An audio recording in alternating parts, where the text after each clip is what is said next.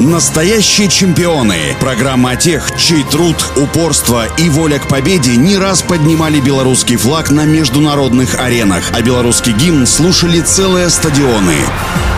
Всем доброго дня, у микрофона Василий Данилов.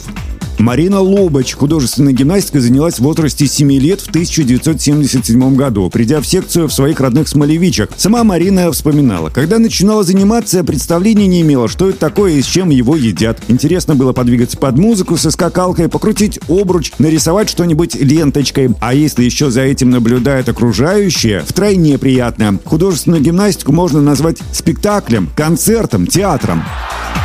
Марина любила работать со всеми предметами, но больше всего ей приходилось заниматься с булавами. Первые булавы для Марины изготовил ее отец, выточив их на станке. Также семье приходилось проявлять фантазию и в остальном. Палочки, на которые крепились ленты, изготавливались из удочек, а ленты раскрашивались фломастерами.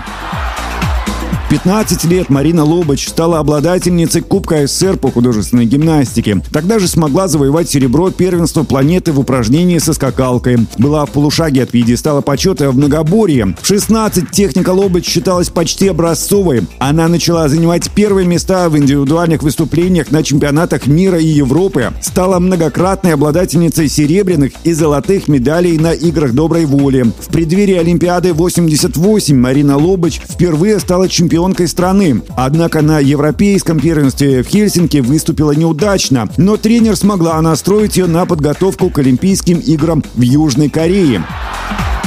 Несмотря на то, что за неделю до отъезда на игры на контрольной тренировке Марина подвернула ногу, спортсменка смогла восстановиться и триумфально выступила, завоевав золотую медаль в индивидуальном первенстве на Олимпийских играх тысяча девятьсот восемьдесят восьмого года в Сеуле. Безупречное исполнение Марины Лобач своих программ покорило корейскую публику. Особенно упражнение с лентой под бессмертную музыку из «Лебединого озера», и в нем удивительно красивый элемент, когда Марина непринужденно играет с предметом, балансирует на одной ноге. За все четыре композиции в финале соревнований она получила четыре десятки. По завершению спортивной карьеры Марина Лобач стала заниматься тренерской работой. В две тысячи четвёртом году на базе представительства Минской области Национального олимпийского комитета открылась школа ее имени.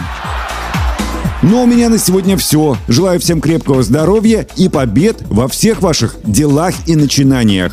Настоящие чемпионы. Программа о тех, чей труд, упорство и воля к победе не раз поднимали белорусский флаг на международных аренах, а белорусский гимн слушали целые стадионы.